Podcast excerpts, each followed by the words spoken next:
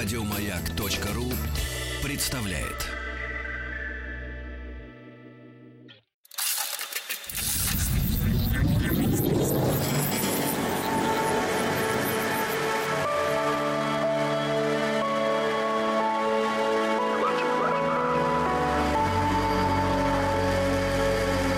Стаховский лайф на маяке. Мне вот самому вдруг стало интересно, сколько раз я произносил избитую и банальнейшую фразу о том, что история человечества есть история войн, и поди уже упомни, кому эта фраза изначально принадлежит. Да, в общем, наверное, это и не важно, она так часто появляется в разных источниках, что пойди доберись до оригинала.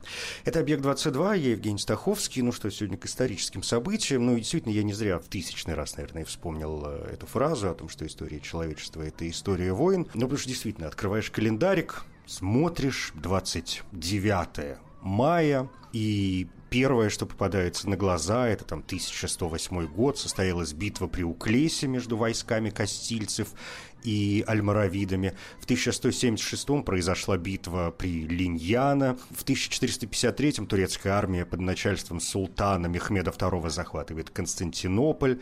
В 1486 в ходе Гранадской войны христианские войска, которые возглавлял Эрнан Перес дель Пульгар, взяли город Салар в Гранаде. В 1536-м Шильонский замок после двухдневной осады взят бернцами. Франсуа Бонивар освобожден, еще бы помнить, кто это. Ну, хотя вообще можно нажать, конечно, на кнопочку и прочитать о том, что Франсуа Бонивар, швейцарский патриот и историк, история жизни которого послужила основой для поэмы Байрона «Шильонский узник». Ну и так далее, и так далее. Я как-то стараюсь от войн все-таки уходить по возможности в сторону, все время хочется чего-нибудь такого культурненького, что-нибудь такое про искусство, ну, может быть, хотя бы э, про науку. Ну, и коль уж в этой серии проект «Стаховский лайф» надо с удовольствием, ну, у меня, во всяком случае, с удовольствием надо обратиться к э, историческим событиям, которые произошли 29 мая, традиционно по средам мы это делаем, то вот, э, покопавшись в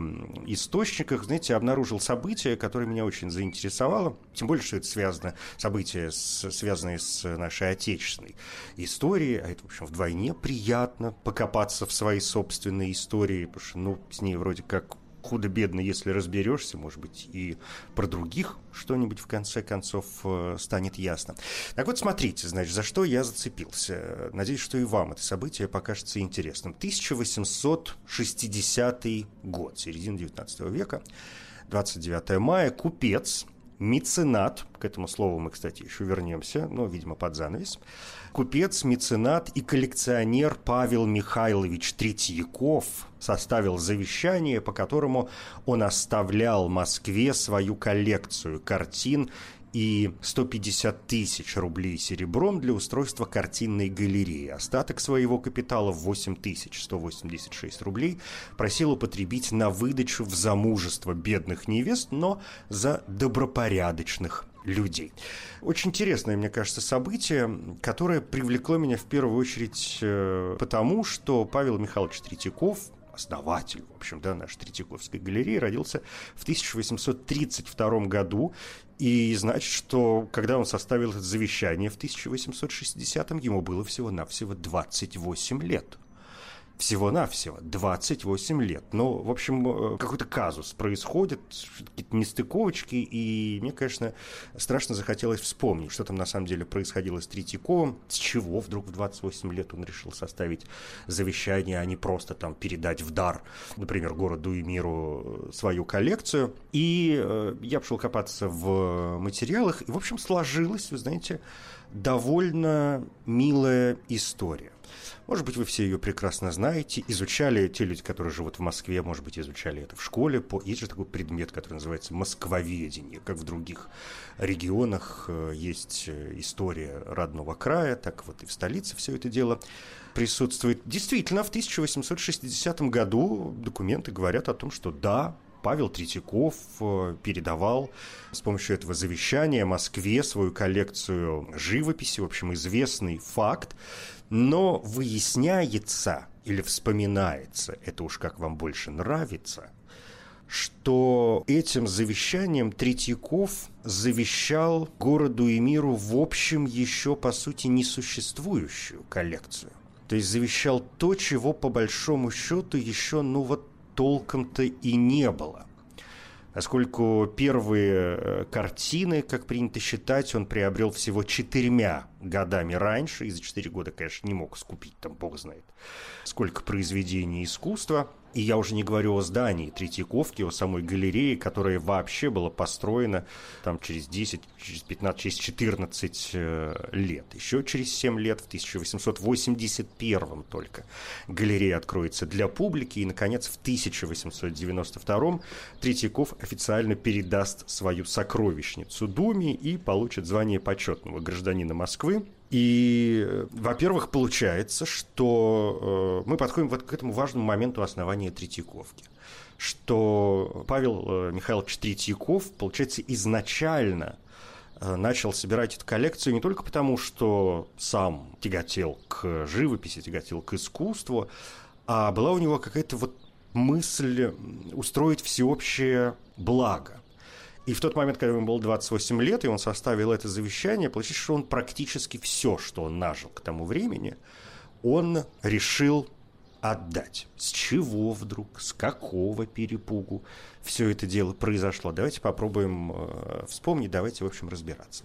Значит, я напомнил, да, что Павел Михайлович Третьяков родился в 1832 году, родился в Москве, в купеческой семье. Его дед по материнской линии экспортировал в Англию сало. Отец Михаил Захарович Третьяков специализировался на торговле тканями, он был владельцем на предельных фабрик и крупным торговцем текстилем. Павел был старшим ребенком в семье. У него был, как известно, младший брат Сергей и сестры Елизавета и Софья. Все дети получили домашнее образование, ну и, кроме того, с юных лет приучались, конечно, к торговле. Рано вставали, выполняли в лавках черную работу, зазывали покупателей, отпускали товар – оптовикам на Китай-городе.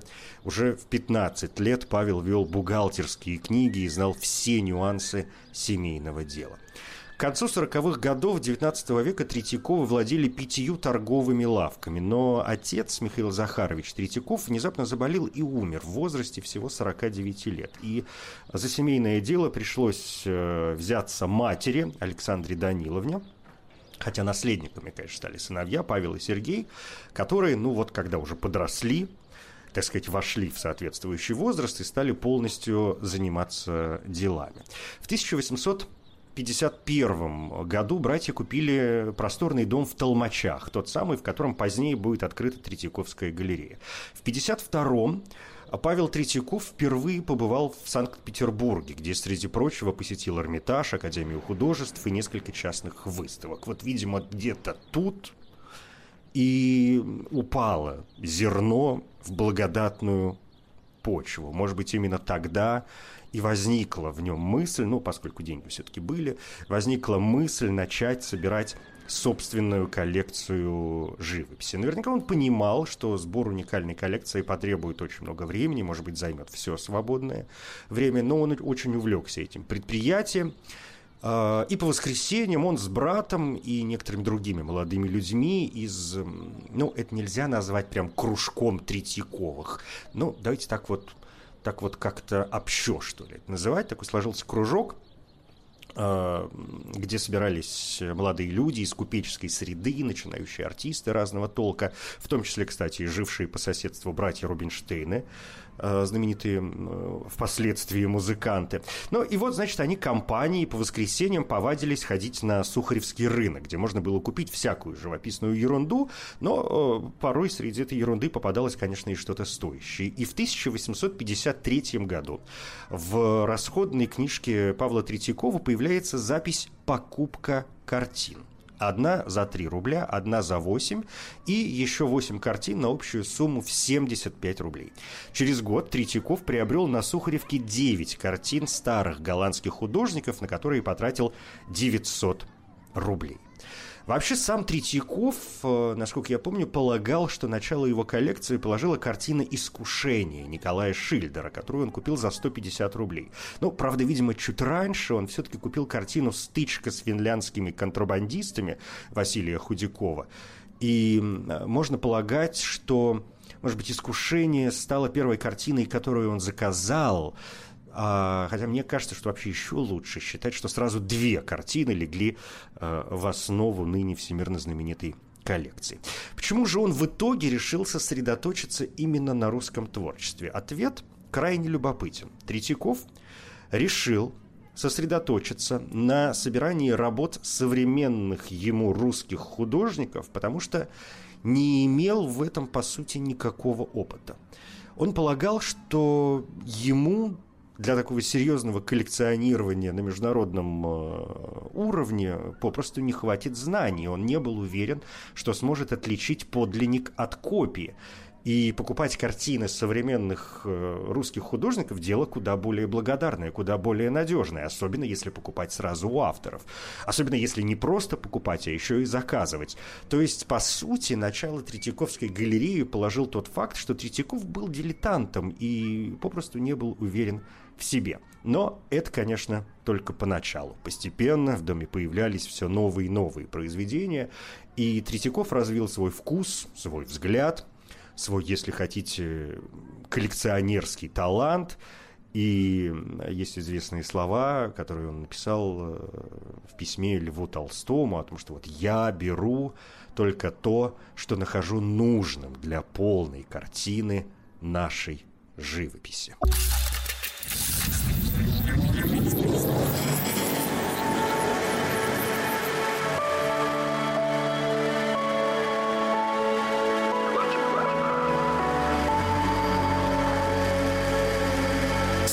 Стаховский лайф на маяке. Но вернемся к нашей сегодняшней дате, о том, что в 1860 году в возрасте 28 лет Павел Третьяков вдруг составляет э, завещание. В этом году, в 60 году, он э, впервые, судя по всему, отправляется за границу по делам своего торгового дома для самообразования в том числе, и вдруг составляет это завещание, в котором говорилось, для меня истинно и пламенно любящего живопись не может быть лучшего желания, как положить начало общественного, всем доступного хранилища изящных искусств, приносящего многим пользу, всем удовольствие. И дальше. Капитал же, 150 тысяч рублей серебром я завещаю на устройство в Москве художественного музеума или общественной картинной галереи. Галереи, в которой, как мы выяснили, тогда было еще очень мало работы, и речь шла, по сути, не о собственной коллекции Третьякова, а о том, что вот нужно основать такое место, которое впоследствии могло бы превратиться в общественный музей. А, поначалу все картины размещались в комнатах жилого дома в Лаврушинском переулке, купленного семьей Третьяковых в начале 50-х, но уже к концу 60-х годов. А, произведений стало так много, что разместить все в комнатах не было никакой возможности. В 1872 только началось строительство, а через два года произошло переселение картин в двухэтажное, состоящее из двух больших залов первое помещение Третьяковской галереи, которое было воздвигнуто в саду усадьбы Третьяковых э, по проекту, который сделал э, муж сестры Павла Э, Третьякова архитектор Александр Каминский. Здание было соединено с жилым домом, э, правда, имело отдельный вход для посетителей, то есть, по сути, мы получаем частную коллекцию, но уже с общественным статусом. Любой человек мог приходить в залы с картинами, любоваться, причем совершенно бесплатно. Иногда сам хозяин дома э, проводил даже экскурсии там для особо почетных э, гостей.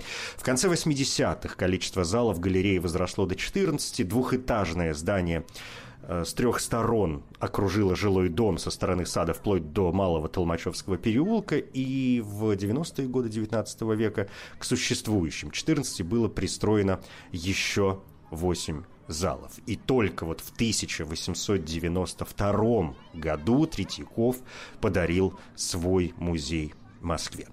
Вообще, это отдельная история, это фантастическое, конечно, было событие для того времени, да и сегодня произойди такое, об этом свистели бы на всех углах. какое-то уникальнейшее, конечно, событие. Для самого Третьякова тоже, поскольку, говорят, человеком он был, в общем, скромным, не слишком публичным. Э, вставал рано, в 6 часов утра, пил кофе, и каждое утро, прежде чем отправиться в контору, заходил в галерею хотя бы полчаса побыть среди картин. Ровно в 12 завтракал, ровно в 6 ужинал. Ну вот, к слову, о побыть среди картин. Есть ведь много воспоминаний современников по этому поводу. Скажем, купец Иван Петрович Свешников вспоминал. Захожу раз по делу к Павлу Михайловичу в понедельник. Он по этим дням галерею свою обходил. Вижу, стоит Третьяков, скрестив руки и от картины взора не отрывает. «Что ты, спрашиваю, Павел Михайлович, здесь делаешь?» «Молюсь». «Как так? Без образов и крестного знамения?» «Художник», — ответил Третьяков, — «открыл мне великую тайну природы и души человеческой, я благоговею перед созданием гения. И стал он мне разъяснять и указывать на суть дела. Умный человек был и с умными дружбу вел. И вот стала спадать пелена с глаз моих, и то, о чем я смутно догадывался, теперь в картинах яснее увидел. Все стало родственно и дорого мне, Поверите ли, с портретами сдружился и с ними беседовал. А, не исключаю, что именно таким э, и предстал перед э, купцом Иваном Свешниковым Третьяков – вот таким, каким мы позже увидели его на известной картине Репина. И при этом я имею в виду не первую работу, вот самую известную, да, прижизненную, а вторую, посмертную. Известно, что коллекционер э, вообще не собирался позировать художнику, не хотел, чтобы... Эм, он не хотел стать узнаваемым, не хотел вот этой популярности, и Репину Пришлось долго его уговаривать, э, чтобы тот позировал, потому что Репин считал, что создатели первой народной галереи в России во всем мире должны знать в лицо. И Третьяков сдался, но сеансы живописи, сеансы рисования были короткими потому что Третьяков, естественно, был очень занят. И обычно, это тоже известный факт, Репин писал очень быстро, но над портретом Третьякова работал с перерывами больше года. Начав в январе 1882 завершил портрет только в 1883. И на этой картине Третьяков сидит на фоне полотен. А вот уже после смерти Совет галереи заказал Репину посмертный портрет мецената, и художник немного изменил позу Третьякова, изобразил его стоящим у лестницы в зале Шишкина, и на заднем плане там виден фрагмент полотна Васнецова «Богатыри». Этот портрет был написан уже в 1901 году. Но э, вернемся к воспоминаниям. Вот что рассказывает старейший смотритель галереи Николай Мудрагель, Мудрогель, почему-то мне хочется его все время назвать, да и, признаться, я все время, честно говоря, путаюсь в его ударениях, никак не могу запомнить, куда же ставить его правильно. Ну, простите мне эту слабость. Так вот, э, Николай Мудрагель, проработавший в галерее 58 лет, вспоминал. Очень пристально осматривал картину за картиной. Зайдет с одной стороны, с другой, отойдет подальше, снова приблизится – и лицо у него делается довольное. Он все замечал, кто идет, сколько времени пробыл в галерее. Случалось, что посетитель войдет в вестибюль, спросит, с каких часов и до каких галерея открыта, и уйдет. Павел Михайлович тотчас пришлет за мной из конторы мальчика, почему сейчас быстро ушел посетитель, ему не понравилось, и опишет посетителя, как был одет, в какой шапке, бородатый или безбородый, очень ревниво следил за этим. Бывало, значит, призывал Мудрагеля и говорил, ты вот эту-то картину повесь к углу ближе. А утром чуть свет зовет опять. Нет, повесь ее обратно, лучше будет. Я во сне видел, что она уже висит именно там, и мне понравилось. Иногда среди ночи со свечой в руках обходил залы и смотрел на термометры, особенно в зимние дни. Боялся, чтобы картины не озябли. Ну, кстати, у Репина, как вы помните, есть и полотно э, «Мудрогель» в позе Третьякова в залах галереи «Этюд». В общем, практически повторение вот э, того портрета, который написан в 1901 году. Ну, вот такая э, история с завещанием 1860 года. В общем, только задумка, да, как, мы вспомнили, э, собственно, передача э, коллекции произошла уже несколько позже, а именно 31 августа 1892 года, именно в этот день Третьяков э, написал в Московскую городскую думу заявление о передаче городу своего собрания, а также собрания своего брата Сергея Михайловича вместе с домом.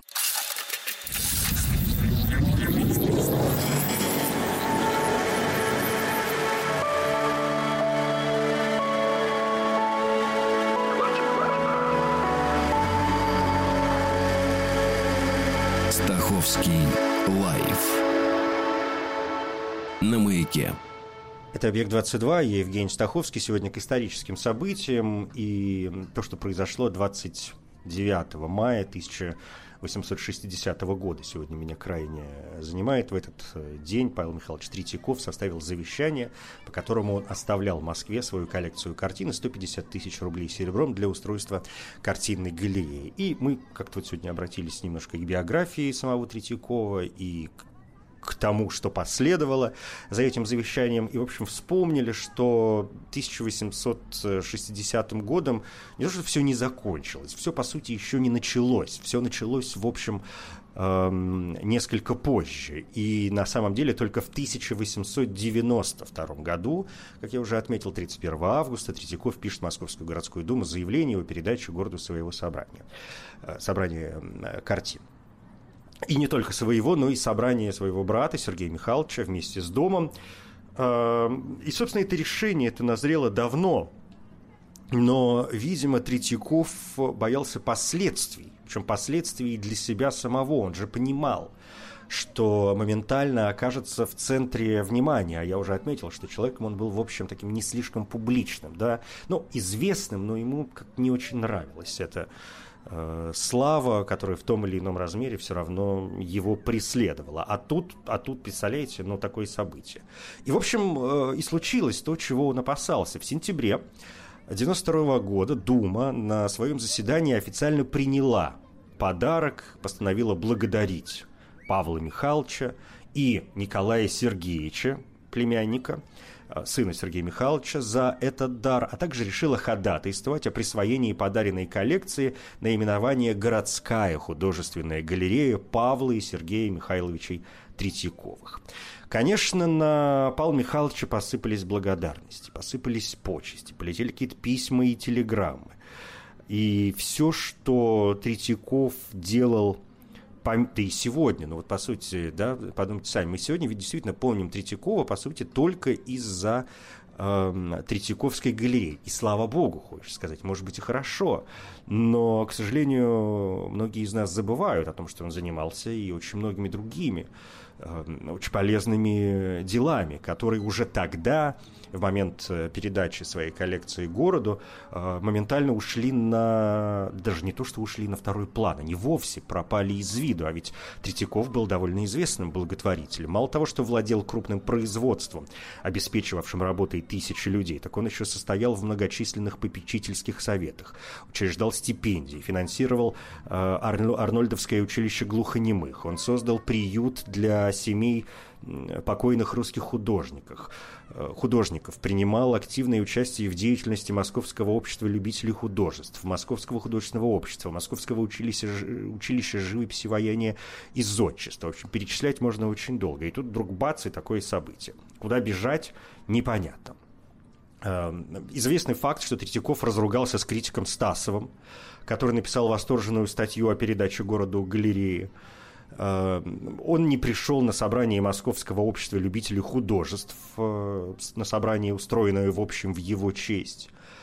И, да и в этот момент его состояние, помимо всего прочего, было не слишком эм, хорошим, не слишком таким открытым, поскольку в том же 1892 году летом как раз умер его брат Сергей Михайлович – и тогда случился казус еще и с завещанием брата, поскольку он оставил завещание, в котором просил присоединить свои картины к художественному собранию старшего брата. И в этом завещании были такие строки. «Так как брат мой, Павел Михайлович Третьяков, выразил мне свое намерение пожертвовать городу Москве художественную коллекцию и ввиду сего предоставить в собственность Московской городской думе свою часть дома, где помещается его художественная коллекция, то я часть этого дома, мне принадлежащую, предоставляю в собственность Московской городской думе, но с тем, чтобы дума приняла те условия, на которые брат мой будет предоставлять ей свое пожертвование. Ну, как-то громоздко немножко звучит. Э, не вполне понятно. Ну и, конечно, все тоже озадачились, что это все может значить. В общем, в конце концов разобрались. То есть, по сути, это завещание не могло быть выполнено, пока галерея принадлежала Павлу Третьякову. И, в общем, ему пришлось вот в конце концов принять это решение именно в тот момент, не раньше и не позже. Э, в общем, свалилась на него вся эта, вся эта ноша. И для того, чтобы избежать э, участия во всевозможных торжествах, Третьяков отправился за границу. А, по решению Думы он был все-таки назначен пожизненным попечителем галереи, как и прежде пользовался почти единоличным правом э, отбора произведений. Причем произведения теперь покупались как на капитал, который выделяла Дума, так и покупки совершал Третьяков на свои собственные средства, а Дума в январе 1893 года постановила ежегодно выделять 5000 рублей на приобретение художественных произведений галереи, и в декабре 1896 Павел Третьяков стал почетным гражданином города Москва, и, как говорилось в приговоре Московской городской думы, за великую заслугу перед Москвою, которую он сделал средоточием художественного просвещения России, принесший в дар древней столице свое драгоценное собрание произведений русского искусства.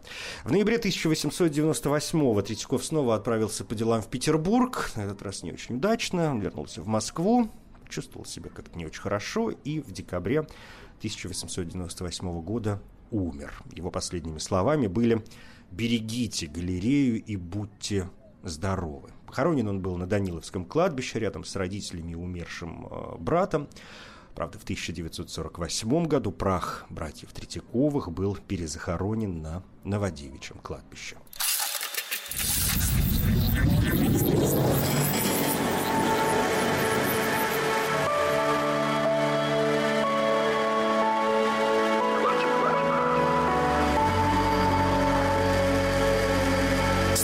Стаховский лайф на маяке. Надо, наверное, сказать два слова и о том, как Третьяков собирал свою коллекцию, как он э, собирал картины, как их покупал, а покупал он где можно и все, что можно. Кроме того, много заказывал. Э, и как тут не вспомнить о том, что в 60-е годы, 19 разумеется, века, э, Третьяков задумал создать серию портретов выдающихся современников, как сам он это называл, писателей, композиторов и вообще деятелей по художественной и ученой части. И для того, чтобы этот замысел осуществли, осуществился, он привлек э, многих художников своего времени, лучших портретистов. Ну, Перов, например, пишет портрет Достоевского, Репин э, получает заказ на работу над портретом Тютчева, появляются в галерее Третьякова портреты Островского, Глинки, Писемского, Гончарова, э, а потом и Мусорского, Чайковского, Островского, Некрасова, Шишкина, Даля, Тургенева, в общем, вспоминать можно бесконечно. А Лев Толстой – Лев наш э, Николаевич, вы же помните, что, во-первых, его пришлось э, уговаривать позировать 4 года, а во-вторых, когда Крамской э, приехал для этого в Ясную Поляну, то обнаружил, что Толстой вовсе не собирается ему позировать, и более того, всячески мешает этому процессу. И сын писателя Сергей позже вспоминал, что Крамской смог написать только голову. Толстого, а остальные части тела и одежду ему пришлось дописывать по памяти. Чтобы собирать коллекцию, Третьяков со многими художниками знакомился лично. Он не пропускал ни одной выставки, хотя часто покупал картины еще до открытия, посещая мастерские художников. Ну вот как, например, описывает процесс покупки его картины «Догорающий костер» художник Аркадий Рылов. Вот что он пишет. Наконец, настал последний день приема произведений на выставку. Утром пришли два служителя Академии за картиной. Я решил не выставлять ее, сказал, что картина не окончена, но они не захотели слушать меня. Почти силой взяли картину с Мольберта и унесли. Я так боялся, что не хотел спрашивать, принята ли моя картина. Комиссия музея, имеется в виду музей Александра Третьего, ныне Государственный русский музей в Петербурге, так вот, комиссия музея постановила приобрести картину, но пока писали протокол, Третьяков поторопился внести заведующему выставкой задаток, и картина осталась за ним. Передо мной стоял высокий, худой, со впалыми щеками и глазами бородатый человек в сюртуке.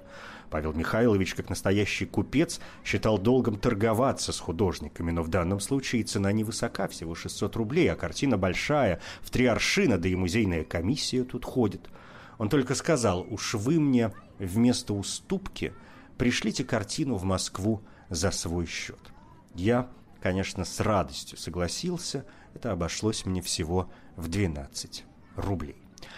А, например, в 1872 году в Мюнхенской мастерской художника Василия Верещагина Третьяков увидел картины его туркестанской серии, то есть написанные после туркестанского похода и путешествий по Средней Азии, и он приобрел все, без торговли, за 90 тысяч рублей, а позже добавил к ним 78 этюдов Верещагина, исполненных в Индии, и ряд картин балканской серии, изображавших события русско-турецкой войны. Более того, Третьяков отправляет художников в командировки. Мы вспомнили, как Крамской ездил в Ясную Поляну, но это ведь не единственный случай. Для того, чтобы получить нужную картину, он оплачивал художникам поездки. Например, в 1898-м Осип Брас написал портрет Чехова в Ницце. Однако самому Чехову тот портрет, как известно, не слишком понравился. Или вот письмо Крепину 1874 года. Художник жил в Париже, и Третьяков обратился к нему с просьбой написать портрет Вяземского, который в это время находился в Германии. И он ему пишет, если вы поедете сделать его портрет, я предлагаю вам за него 2000 франков.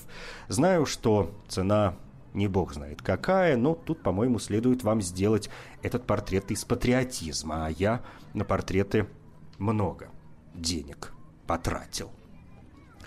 Эм, порой, конечно, были и почти комические случаи торговли. Здесь, наверное, самый известный момент – это картина «Княжна Тараканова», которая Третьякову сразу понравилась, и он готов был заплатить за нее 3000 а Константин Флавицкий хотел получить пять и все, не шел ни на какие уступки. После смерти художника Третьяков вел переговоры с братом покойного, и во время этих переговоров цена выросла аж до 18 тысяч, ну, то есть в несколько раз. И в конце концов брат э, Флавицкого сдался, и э, Третьяков смог купить эту картину за 4 тысячи 300 рублей. Но, правда, брат Флавицкого оставил за собой право печатать с картины фотографии, гравюры и литографии.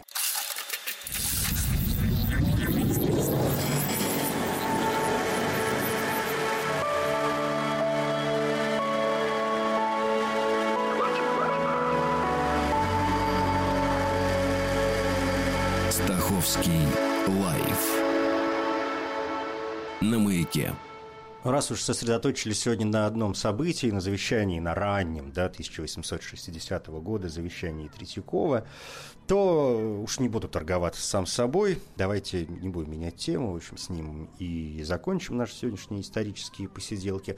Но вот вспоминали, например, Русский музей, забавный, интересный, любопытный в общем, известный факт о том, что, узнав об открытии Третьяковской галереи, Александр III, император, заметил, что, мол, московский купец опередил государя поскольку в Петербурге русский музей императора Александра III был открыт только в 1895 году.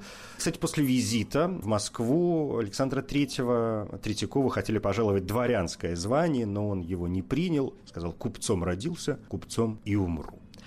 В самом начале я назвал Третьякова меценатом, но это такое обычное слово, обычный эпитет, э, который употребляют, говоря о нем. Но сам Третьяков не любил, когда его называли меценатом. Васнецов говорил о том, что он был не меценат, а серьезный общественный работник. Наш художественный труд для него не забава и прихоть, а серьезное общественное дело. Да и сам Павел Михайлович говорил, я не меценат, и меценатство мне совершенно чуждо. В общем, если мы откроем сегодня любой словарь, увидим, что меценат – это человек, который способствует способствует на добровольной и безвозмездной основе развитию науки и искусства и оказывает материальную помощь из личных средств. Поэтому, ну, по сути, Третьяков, конечно, меценат, уж не знаю, почему ему это не нравилось. Ну, в общем, конечно, можно покопаться в терминах, ну да бог с ним, сейчас на это нет никакого времени. Надо сказать, наверное, и о иконах два слова. К ним Третьяков тоже испытывал своеобразную страсть. Их Третьяков начал приобретать с 1890 года, сделав первые покупки у старообрядца Ивана Лукича Силина. И при всяком удобном случае покупал иконы у разных людей, хранил их в своих комнатах. К концу жизни у него было более 60 образцов древнерусского художества. Были иконы новгородской, московской, строгановской школ 15-17 веков. В 1868-м Третьяков был избран почетным членом Вольного общества Академии художеств, что позволило ему официально поддерживать малоизвестных мастеров Максимова, Прянишникова, Васнецова, Маковского. По совету Льва Толстого он купил картины «Иван Грозный и сын его Иван» 16 ноября 1581 года Ильи Репина и «Милосердие» Николая Ге, картины, которые не одобрили имперские власти, и это вдохновило многих художников на то, чтобы не бояться цензуры. Последним крупным приобретением Павла Михайловича Третьякова стала картина «Богатыри» Виктора Васнецова, собранные братом Павла Третьякова Сергеем работы западноевропейских художников середины и второй половины XIX века а, сейчас находятся в собраниях Государственного музея изобразительных искусств имени Пушкина и Государственного Эрмитажа. Ну и что еще? Ну и последняя, в общем, тоже ни к чему не обязывающая заметка о том, что во время Великой Отечественной войны коллекцию Третьякова эвакуировали в Новосибирск, и все собрание а, заняло 17 вагонов. Ну вот на этом, наверное, можно поставить точку. Вспомнили про Третьяковскую галерею, про Москву. Ой, что-то я соскучился прям по Третьяковке. Надо как-то собраться с силами и, в общем, по возможности попробовать в скором будущем ее навести, чего и вам желаю, помимо постоянной экспозиции, как вы знаете, там регулярно проходят еще интереснейшие выставки. Это «Объект-22», Евгений Стаховский, спасибо. Еще больше подкастов на радиомаяк.ру